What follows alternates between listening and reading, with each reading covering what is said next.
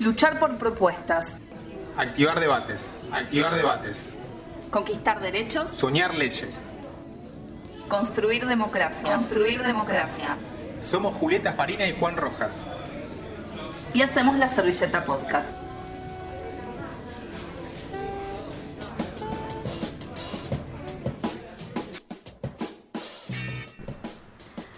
Hola, ¿cómo están? Gracias por estar del otro lado en este nuevo episodio de La Servilleta. Nosotros somos Julieta Farina y Juan Rojas. Hola Juan, ¿cómo estás? ¿Cómo estás, Julieta? ¿Bien? Muy bien, ¿y vos? Bien, muy bien. Bueno, hoy nos metemos de nuevo, de nuevo con iniciativas y proyectos que ya venimos tratando eh, y que están muy a tono con la agenda de estos últimos días. Eh, vamos a hablar de eh, la menstruación y sobre derechos de las mujeres y personas menstruantes. Es uno de los temas que tratamos en lo que venimos tratando la servilleta en lo que se refiere a géneros y diversidades. Exacto. Vamos a hablar particularmente de dos proyectos de ley. Eh, uno es el Plan Nacional de Promoción de la Gestión Menstrual Sustentable, que lo está llevando adelante la diputada Daniela Vilar del Frente de Todos de la provincia de Buenos Aires y también vamos a hablar de otro proyecto eh, que solicita la exención del IVA en productos de gestión menstrual. Ese lo lleva adelante la diputada Jimena López, que también es del Frente de Todos de la provincia de Buenos Aires. Sí. Tuvimos la suerte eh, de poder hablar con las dos, eh, con Daniela Vilar, pudimos hablar por intercambio de audios eh, de, WhatsApp y también eh, con eh, Jimena pudimos hablar, tuvimos una entrevista. A las dos les agradecemos un montón por habernos dedicado tiempo. Nada más que con Jimena tuvimos un Zoom. Un Zoom. Estos dos proyectos tienen un camino legislativo ya en, el Congreso de la Nación. Sí.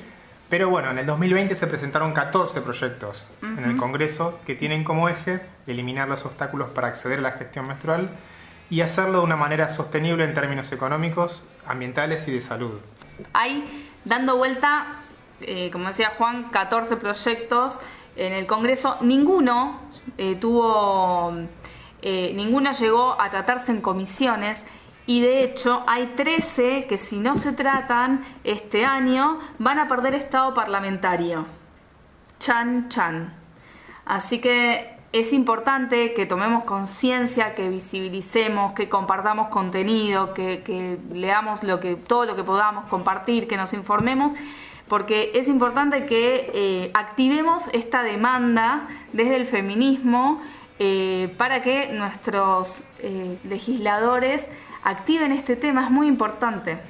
Sí, nosotros ya tratamos esta problemática con, las chicas de economía feminista. Sí. Nosotros habíamos hablado con Natsumi Yokia en su momento. Exacto. ¿no? Desde, desde, el lanzamiento de la campaña de esos de menstruación. Sí. Y nos dio una serie de datos también en ese momento. Sí, ella fue, bueno, ese episodio nosotros lo amamos porque ella fue muy clara y nos comentó sobre estos ejes, que ella los desarrolla muy bien sobre todo eh, cuando hablamos de menstruación hablamos de un problema de brechas económicas porque los cuerpos menstruantes eh, pagan más y nosotras eh, ganamos menos que los hombres. Esto quiere decir que las barreras económicas condicionan el acceso de productos de gestión menstrual y esto obviamente que te va a afectar en la salud, la educación y el trabajo.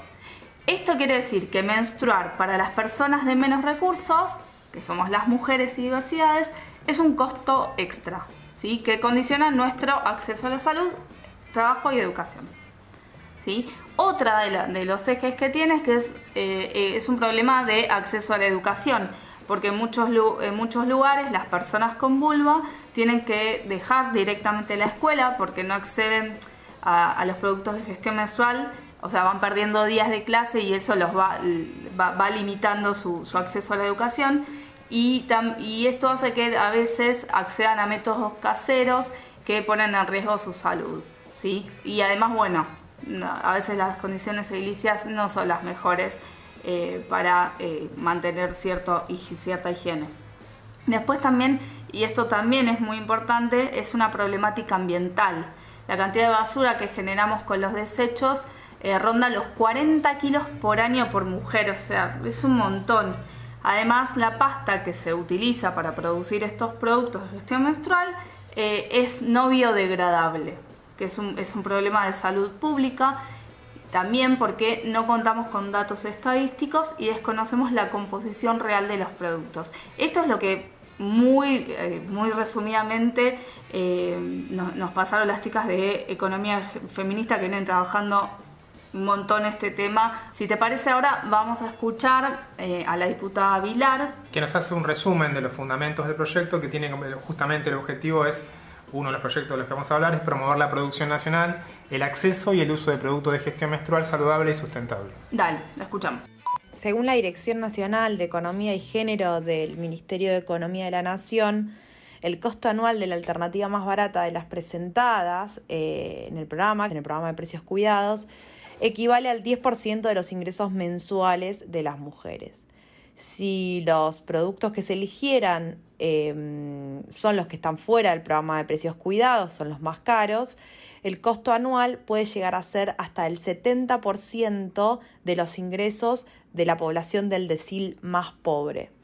En el caso de mujeres de bajos recursos puede representar un costo muy alto para su ingreso mensual, en un contexto donde la pobreza está sumamente feminizada. Tengamos en cuenta que 7 de cada 10 personas pobres en nuestro país son mujeres o que hay también trabajos sumamente feminizados, como es el trabajo doméstico, donde el salario promedio es de poco más de 8 mil pesos.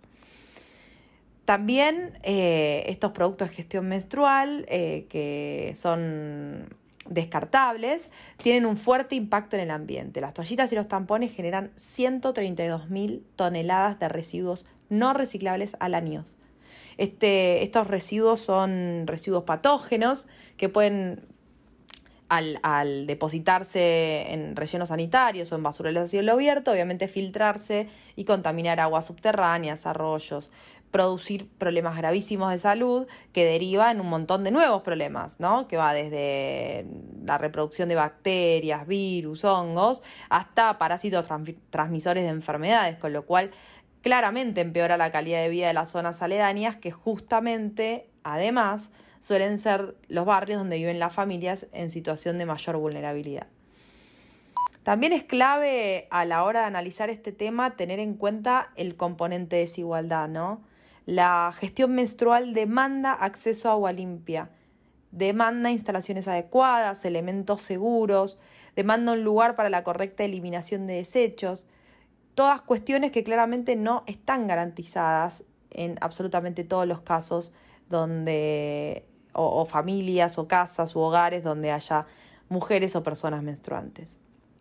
Y como si esto fuera poco, los productos como tampones y toallitas, además en su composición, eh, en su fabricación, tienen componentes tóxicos, ¿no? Incluso hay estudios como algunos de la Universidad de La Plata que analizó los componentes de toallitas y tampones y encontró que en el 85% de los eh, analizados había trazas de glifosato.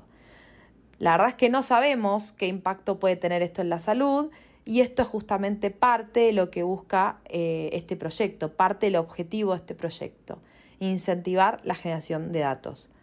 Nuestro proyecto, que fue co-creado por muchas mujeres, por personas menstruantes, eh, profesionales, expertas, apunta a la generación de datos e información que sirvan de insumo para poder crear luego políticas públicas basadas en evidencia y diagnósticos certeros.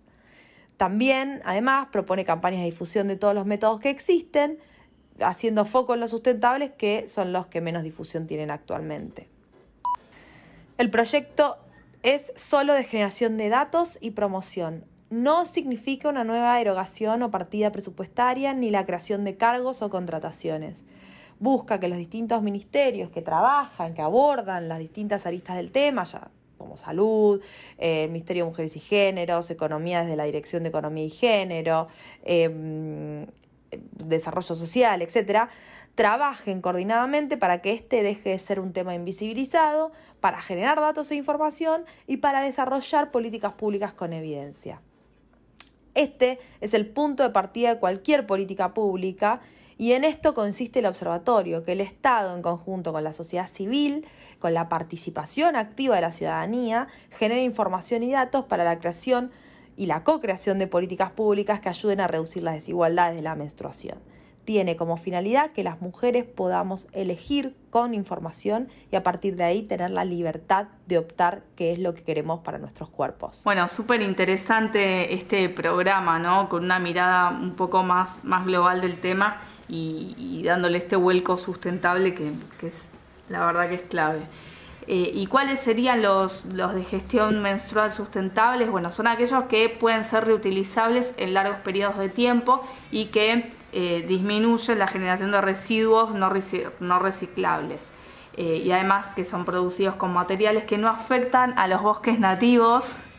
y esto quiere decir que no, no requieren un uso excesivo de materiales plásticos eh, ni usan químicos contraindicados para la salud humana. Vamos con el otro audio de la diputada Vilar. El proyecto de ella lo que contempla es la posibilidad de desarrollar políticas de incentivo a la producción nacional de estos productos de gestión menstrual sustentable.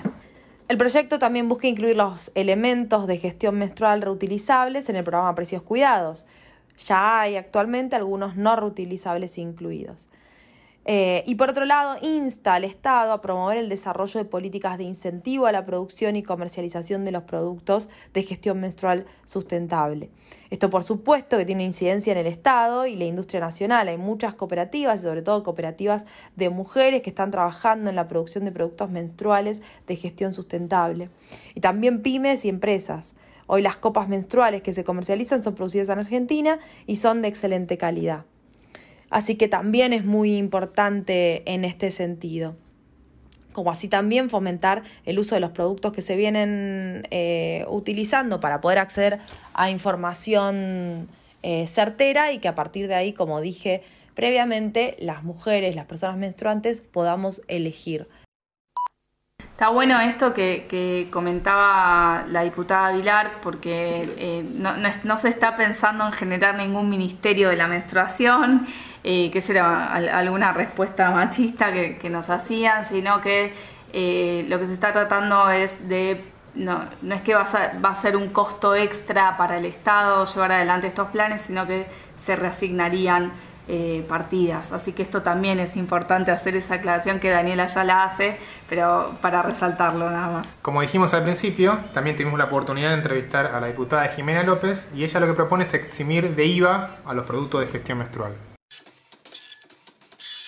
Lo que nos gustaría es, bueno, que, nos comentes con respecto a, este proyecto, por qué, o sea, qué, es lo que a vos te movió a presentarlo eh, y, por qué justo eh, lo encaraste desde la, desde la vía más impositiva, que me parece que está buenísimo, pero nos gustaría bueno que nos comentes un poco. ¿Cómo, cómo surgió el proyecto? Eh, en principio, yo soy personal de salud, soy licenciada en trabajo social y siempre estuve en equipos de atención primaria, como trabajo de, de territorio y laburé mucho con con enfermeras y obstétricas, que son las famosas enfermeras, eh, en todo lo que era salud y adolescencia, o salud en adolescentes, y laburamos mucho lo que son los consultorios de salud sexual adentro de las escuelas, y fue una experiencia muy, muy buena, muy buena. Y una de las cosas que por ahí sacábamos eh, era el poco conocimiento de las corporalidades que, tenemos las personas eh, menstruantes, ¿no? Esto de seguir con el tabú a ver, sobre todo de donde yo vengo, insisto que siempre es del interior, porque la gente dice, no, pero no, no, no, hay, hay diferencias, hay mucha, hay mucha heterogeneidad en el país a nivel cultural y nosotros seguíamos con el tema del tabú del hacerse señorita, todo ese tipo de construcciones, ¿viste? De eh, Andrés, la regla, la palabra menstruación no es una palabra que se nombre, mucho menos sangre ni nada relacionado con, un ciclo que es vital eh, yo me pongo a estudiar cuando estaba en la gestión y eh, el tema, porque también como vos, preocupada por qué pasaba por, esas compañeras y compañeros que por ahí estaban, no sé, en, en no tenemos gente en situación de calle, pero sí obviamente familias en situación de pobreza, en condiciones de vulnerabilidad. Y, otra cosa que me había llamado la atención son las compañeras en situación de encierro recorriendo, yo llego a la unidad 50 de Batán una de las demandas que planteaban las compañeras que después hicieron un trabajo con la Universidad de Mar del Plata es que les daban un paquete de toallitas para todo el mes, de ocho toallitas, cuando más o menos por condiciones de salud, en los apósitos descartables se cambian cinco veces al día. Por el tema de la cantidad de sangrado, sobre todo según el día del ciclo y demás. Bueno, yo me pongo a estudiar esto y llego a una eh, circuladora de copas menstruales que está en Necochea, que se llama Luna Roja. Es una compañera, le escribo, la llamo y le digo, mira, a mí me interesaría armar un programa desde la municipalidad en gestión menstrual. Nosotros veníamos laburando un programa eh, de acompañamiento de recién nacidos y, madres solamente con el deseo de parir y íbamos a los domicilios desde el municipio para, para evitar la mortalidad infantil. Pero nos interesaba laburar la luz sexual con estas mujeres, entonces la idea también era la posibilidad de facilitarle en algún punto la gestión menstrual y laburar en la etapa de posparto como otras alternativas a la menstruación. Bueno, vino mi compañera de Luna Roja, que es ella, que ella es quien hace toallitas y protectores de excelente calidad. De hecho, yo llevo a la gestión sustentable a través de ella y las copas. Pensamos el proyecto por esas cuestiones que tienen los municipios de no siempre poder asignarle guita, no sé qué, pero yo me quedé con la idea y siempre seguí en contacto con ella, porque es una, es una emprendedora que ella cose hasta, hasta las toallitas, enseña, labura. El proyecto contaba con toda una parte educativa donde obviamente ella como circuladora de copas iba a la casa, explicaba, seguíamos en contacto por, teléfono, la posibilidad de tener siempre como un explicativo accesible, porque hay una realidad. En principio la copa no es para todas ni para todos, también hay que respetar a aquellas personas que, que no pueden, no quieren, no se sienten cómodas, hay que respetar las posiciones de cada uno, una a una sobre su cuerpo.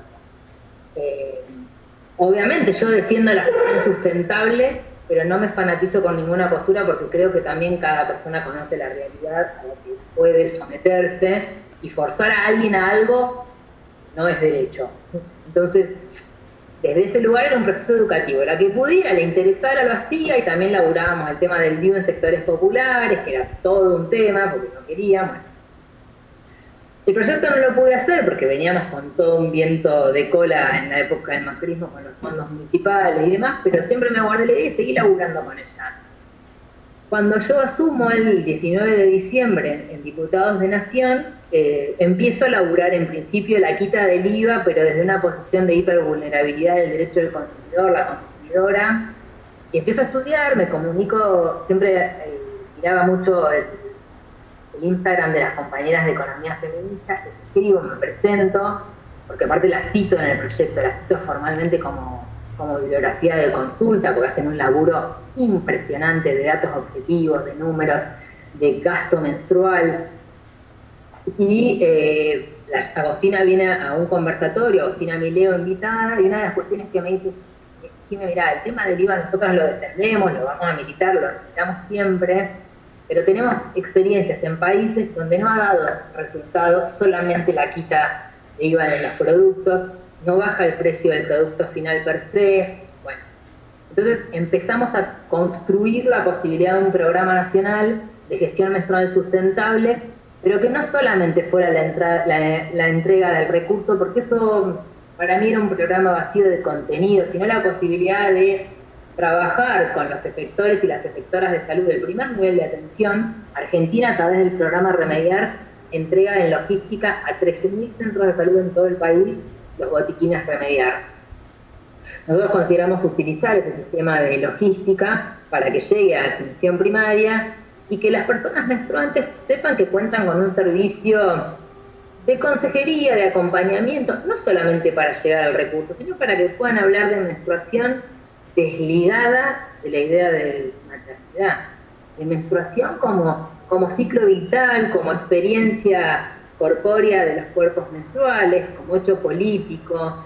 Eh, yo no creo en la idea de, que el cuerpo menstrual es un cuerpo preparado para maternar, ni para la maternidad, ni nada de eso. Para mí la maternidad es un deseo, pasa por otro lado. Pero sí creo que hay que sacar de la vergüenza y del, tabú lo que pasa con nuestras corporalidades. Eh, yo tengo más de 40 años y, me acuerdo de situaciones de colegio, entre compañeras, de usar, no usar determinados colores, eh, de siempre estar la vergüenza, te aparecía una mancha y, me parece que tenemos que poder transitar quienes menstruamos eh, la menstruación con un poco más de libertad. Yo siempre digo lo mismo.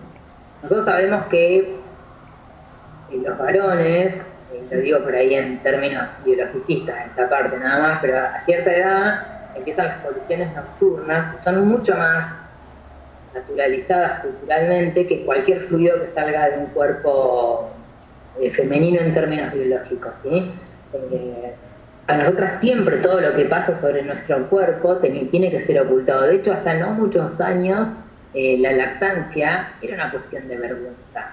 Estábamos hablando de una teta que materna, no estamos hablando de nada más que una teta que materna. Pero me parece que desde, desde ese lugar a mí me gusta mucho trabajar las corporalidades, inclusive una de las cuestiones que, planteo en el, en el, proyecto, hay un tema que se da en, los sistemas de salud y en los programas de salud, nosotros perdemos posibilidades de acompañar el desarrollo sano eh, de las juventudes, porque la adolescencia es un concepto bastante burdo, yo hablo más de, la, de las juventudes. Eh, a, los pibes y las pibas las, perdemos del sistema de salud preventivo a más o menos 10, 11 años que dejan de hacer el control pediátrico, un pediatra. Y el problema que teníamos en los sectores populares, o que tenemos en los sectores populares, es que vemos eh, este cuerpo menstrual en un embarazo temprano, no siempre deseado, algunas veces sí, no siempre el embarazo temprano es un embarazo no intencional o no deseado. Eso, es una mirada muy curiosa también.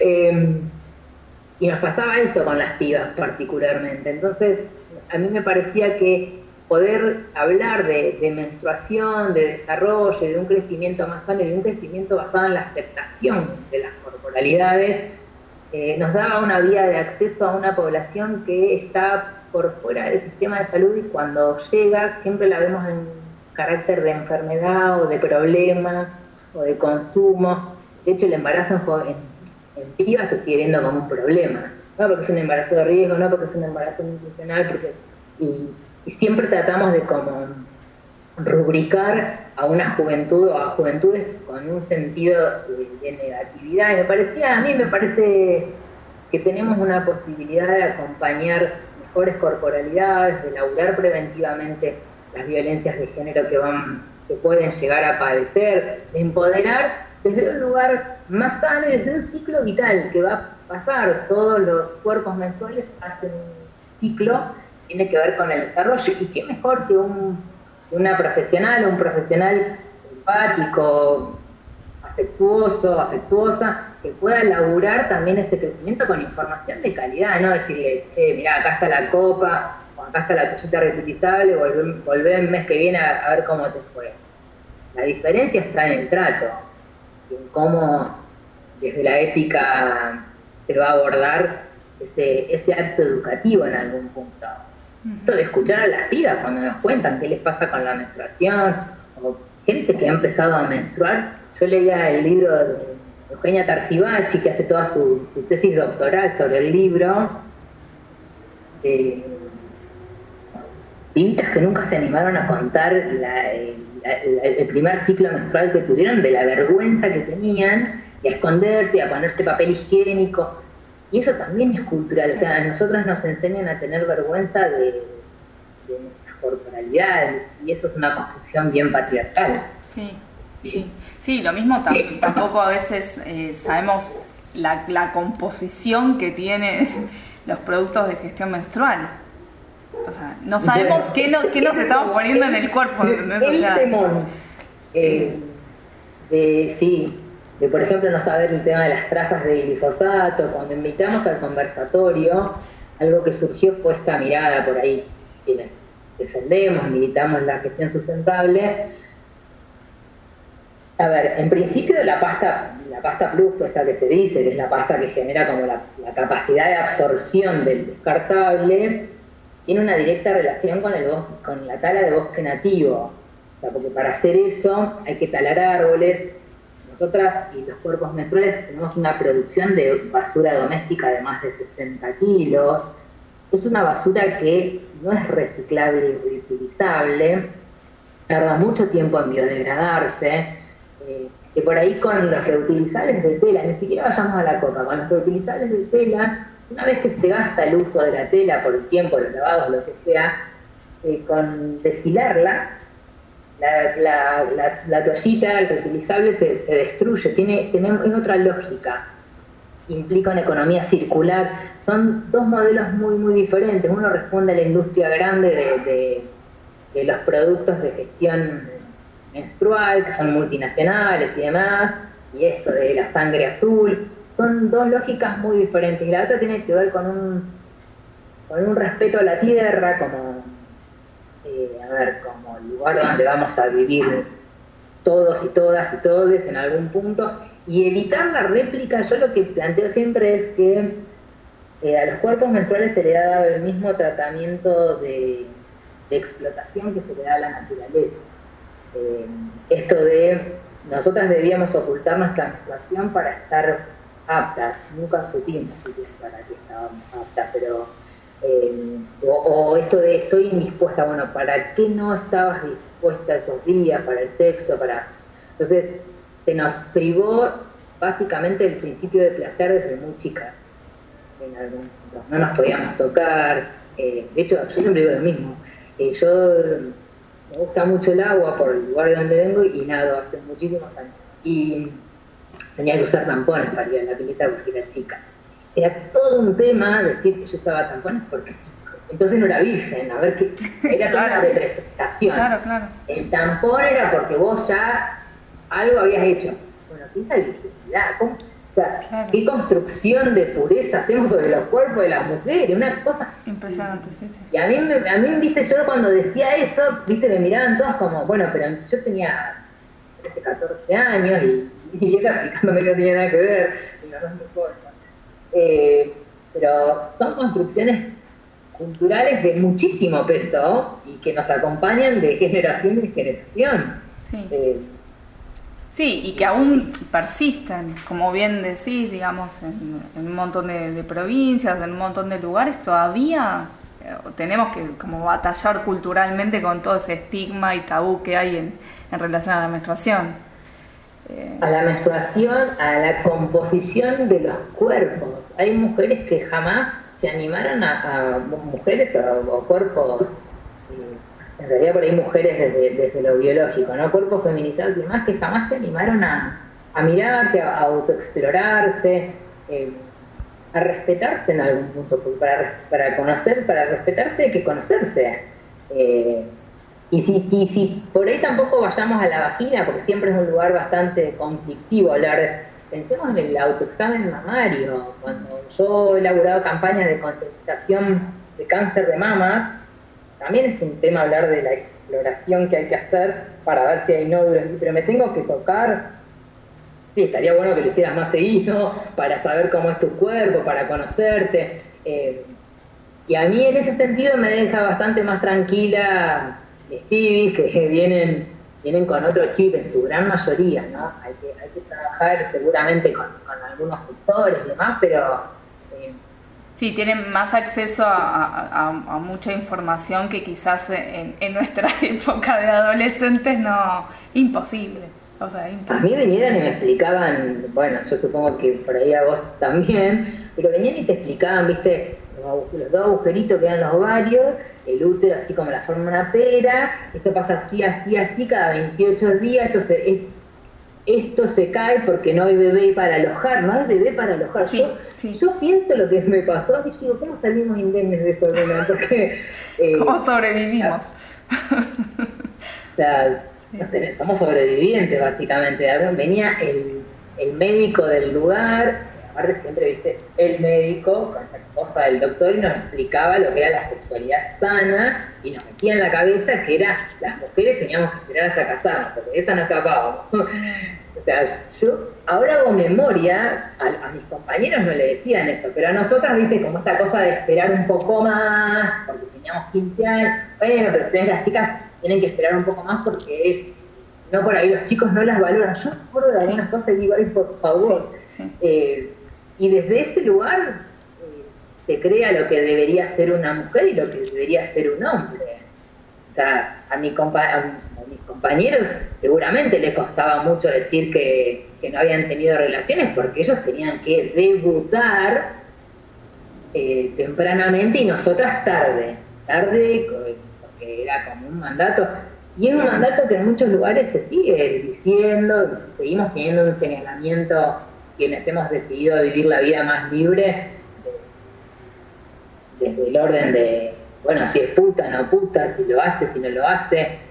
Y eso es muy patriarcal, entonces desde ese lugar me parece que eh, hablar de las corporalidades, hablar de los ciclos vitales, de la menstruación. Ahora una compañera mía se, puso a estudiar la menopausia y me dice, yo te lo voy a pasar al tema porque a vos te va a re gustar. Bueno, pero yo estoy ahora estoy leyendo ginecología natural, bueno, otras cosas. A mí me gusta mucho estudiar eh, y, conectarme con gente que por ahí eh, vuelve como a nociones culturales diferentes que tienen que ver con el respeto a la tierra, con eh, con el respeto a los ciclos, con la posibilidad de vivir el tiempo en el tiempo real. En esto de, poder escuchar, porque de verdad los cuerpos dan señales. Un cuerpo que atraviesa su menstruación de manera muy dolorosa, tenemos que enseñarle que parirás con dolor es mentira.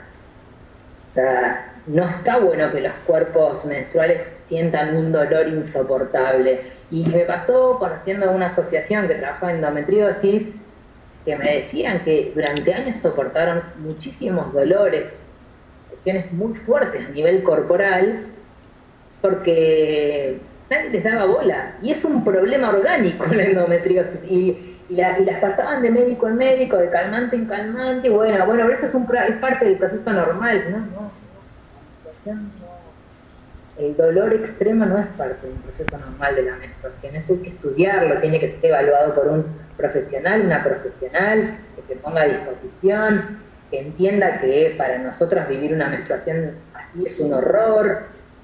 Pero bueno, es, es, todo un caminito de deconstrucción también del, modelo médico hegemónico. Sí, sí. O sea, y, hay, y hay, yo siempre digo lo mismo, yo soy feminista por resistencia básicamente, y, después todos los días hago un ejercicio de deconstruirme. No es que me levanto y digo, ay, sí, a mí esto me sale naturalmente. No, no. Tengo que repensar muchas veces, muchas, mucho tiempo y a veces revalor hasta posturas que me parecían en un momento que sí, después, después no. Eh, y también hay que hacerse cargo de que tenemos que tener flexibilidad como feministas para, para aceptar que determinadas cosas tampoco son del orden del feminismo.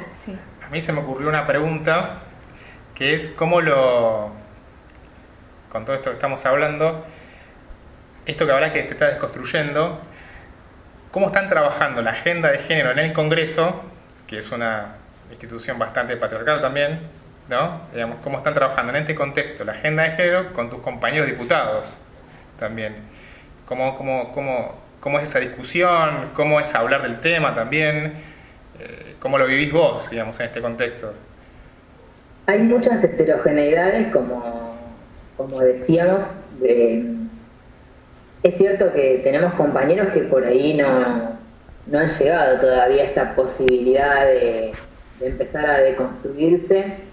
Hay otros que tienen buenas hijas, digo yo, y y han llegado como al tema de la ola verde y a la marea y, la tienen como más clara. Y también es cierto que me ha pasado que el ingreso de compañeros que provienen de movimientos sociales es otra cosa, es otra historia, en la cabeza, en la forma de militar, eh, en los planteos que nosotras hacemos son aliados indiscutibles, indiscutibles.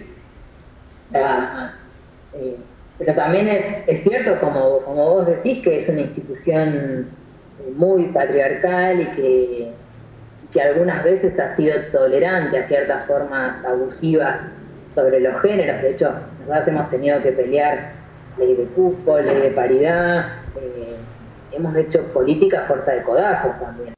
Bueno, ahí escuchábamos a, Jimena López, que es del Frente de Todos. Ella presentó este proyecto eh, para los productos de gestión menstrual. Les agradecemos muchísimo a las dos por habernos dedicado tiempo, eh, ganas eh, y bueno, esperamos que, se pueda activar todo, todo esto, algún, algún proyecto por lo menos. Sí, esperemos que sí.